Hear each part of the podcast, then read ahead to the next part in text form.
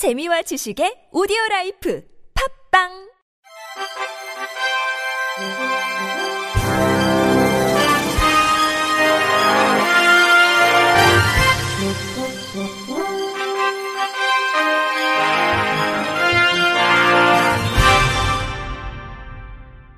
청취자 여러분 안녕하십니까? 10월 셋째 주 주간 KBIC 뉴스입니다. 변호사 시험을 약 석 달 앞둔 중증 지체장애인이 시험장 선택을 제한하는 법무부의 운영은 장애인 차별이라며 국가인권위원회에 진정서를 제출했습니다. 장애인 차별 금지 추진 연대와 서울대학교 공익법률센터는 지난 목요일 오전 10시 인권위 앞에서 변호사 시험에서 장애인 응시자 시험장 선택권 제한 차별 행위 기자회견을 열었습니다. 진정인은 서울대학교 법학전문대학원에 재학 중인 중증 지체장애인으로 내년 1월 10일 예정된 제12회 변호사 시험을 앞두고 있습니다. 법무부는 제1회부터 10회 시험까지 중증장애인 시험장을 서울 지역 중앙대학교 단 한 개소에서만 운영했고, 지난해 제11회 시험에서 중앙대학교와 연세대학교 단 두 곳에서만 시험을 응시할 수 있었습니다. 진정인과 함께 공부했던 서울대학교 법학전문대학원 김사나 인권법학회장은 변호사 시험은 총 닷새간 진행되는 시험으로 컨디션 관리가 매우 중요하다고 설명했습니다. 이어 모든 노력이 빛을 발해야 할 중요한 시험에서 중증장애인 응시자는 법무부가 지정한 시험장에 가야 한다는 것은 너무나 부당하다며 이유 없이 학생들에게 부담과 불편만을 주는 시험장 차별은 시정돼야 한다. 응시자들이 온전히 자신의 실력을 발휘할 수 있도록 해달라고 강조했습니다. 장인 이동권 보장을 요구하면서 퇴근길 버스 운행을 방해하는 시위를 한 박경석 전국 장애인 차별철폐연대 상임 공동대표에게 1심 법원이 징역형의 집행유예를 선고했습니다. 박 대표는 지난해 4월 8일 서울 종로구 마로니에 공원 앞 버스 정류장에서 신고 없이 전장현 회원 20여 명과 집회를 열고 쇠사슬로 회원들과 몸을 연결해 묶은 채 버스 운행을 방해한 혐의를 받고 있습니다. 검찰은 이 집회가 열릴 당시 집회 신고가 없었고 위력으로 버스 운행, 업무를 방해했다며 박 대표를 불구속 기소했습니다. 이에 대해 박 대표는 헌법이 보호하는 기본권을 행사하는 과정에서 발생한 사건이고 버스 운행 업무나 승객들에게도 위험을 발생시키지 않았다며 혐의를 부인했습니다. 하지만 재판부는 헌법은 표현의 자유와 집회의 자유를 보장하지만 시민들이 이용하는 버스나 지하철이 제대로 운행되지 못하도록 방해하는 행위는 자신에게 주어진 자유와 권리를 남용해 타인의 권리를 침해하는 것이다. 어떤 명분을 내세워도 정당화될 수 없다며 박 대표 측의 주장을 받아들이지 않았습니다. 여객선의 교통약자를 위한 이용 편의시설이 기준에 적합하지 않거나 설치조차 돼 있지 않은 비율이 60% 이상으로 나타났습니다. 국회 농림축산식품해양수산위원회 더불어민주당 윤준병 의원이 국토교통부로부터 제출받은 교통약자 이동 편의 실태 조사 결과에 따르면 지난해 기준 전국 여객선은 총 164척인 것으로 집계됐습니다. 여객선 내 교통약자 이동 편의 시설의 기준 적합 설치율은 37.8%로 철도, 도시, 광역철도, 버스 등 타 교통수단에 비해 매우 저조한 것으로 나타났습니다. 실제 여객선의 휠체어 승강 설비 기준 적합 설치율은 58%였으며 이어 출입구 통로 55.9%, 장애인 전용 화장실 47% 순이었습니다. 윤준병 의원은 선박의 특성상 운행 및 안전상의 이유 등으로 즉각적인 시설 개선이 어려울 수 있지만 휠체어 보관함 및 교통약자용 좌석, 장애인 접근 가능 표시 등 용이하거나 시급한 시설들을 개선하기 위한 투자가 필요하다고 지적했습니다.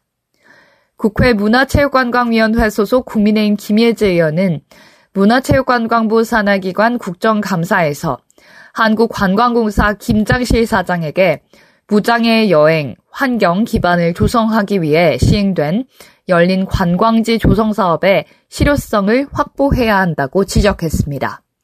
문화체육관광부가 발표한 2021년 국민여행 조사 보고서와 한국장애인개발원에서 실시한 2020년 장애인 삶 패널 조사에 따르면 만 15세 이상 국민 중 93.9%가 국내 여행의 경험이 있는 반면 장애인의 국내 여행 경험률은 12.6%에 그쳤습니다.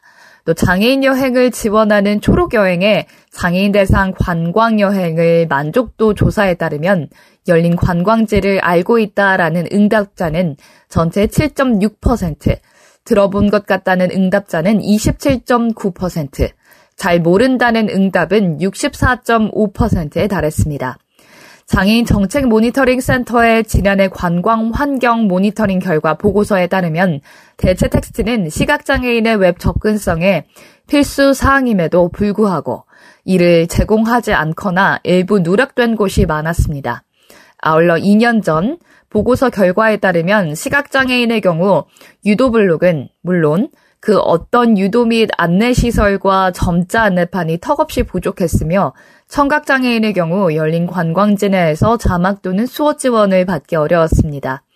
김혜주 의원은 준비되지 않은 여행길은 고생길이라며 장애인이 혼자 여행할 수 있고 더 많은 장애인이 더 넓은 세상을 볼 수 있도록 실효성 있는 무장애 관광 환경이 조성되기 위해 장애인 정책 모니터링단의 모니터링 결과를 반영하고 장애 유형에 따라 장애 당사자의 검수 과정을 거쳐 해당 내용이 반영되는 등 내실 있는 사업 진행이 이루어질 수 있도록 보완 대책을 마련해야 한다고 강조했습니다.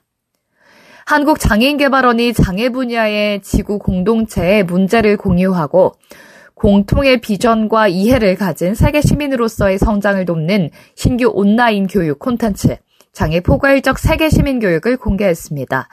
장애 포괄적 세계 시민 교육은 세계 시민 교육 속 장애인 인권을 알아보고 세계 시민 교육에 대한 이해와 구체적인 사례를 바탕으로 장애 포괄적 세계 시민 교육에 대해 총괄적으로 다루는 교육 과정입니다.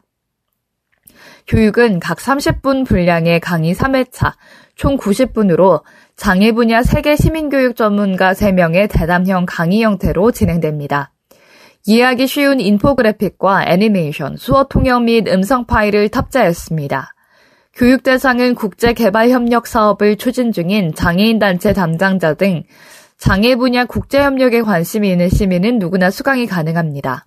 강의는 장애 인식 개선 이러닝 센터에서 수강할 수 있고 공공기관과 교육기관 종사자 등 장애 인식 개선 교육 의무 교육 대상자는 본 과정 수료 시 필수 이수 시간으로 인정됩니다. 오뚜기가 컵라면 전 제품에서 시각장애인을 위한 점자 표기 적용을 완료했다고 밝혔습니다. 오뚜기는 시각장애인이 컵라면 물선을 인지하기 어렵다라는 소비자 의견을 반영해 지난해 3월 설문조사를 토대로 패키지 디자인 샘플을 제작했습니다.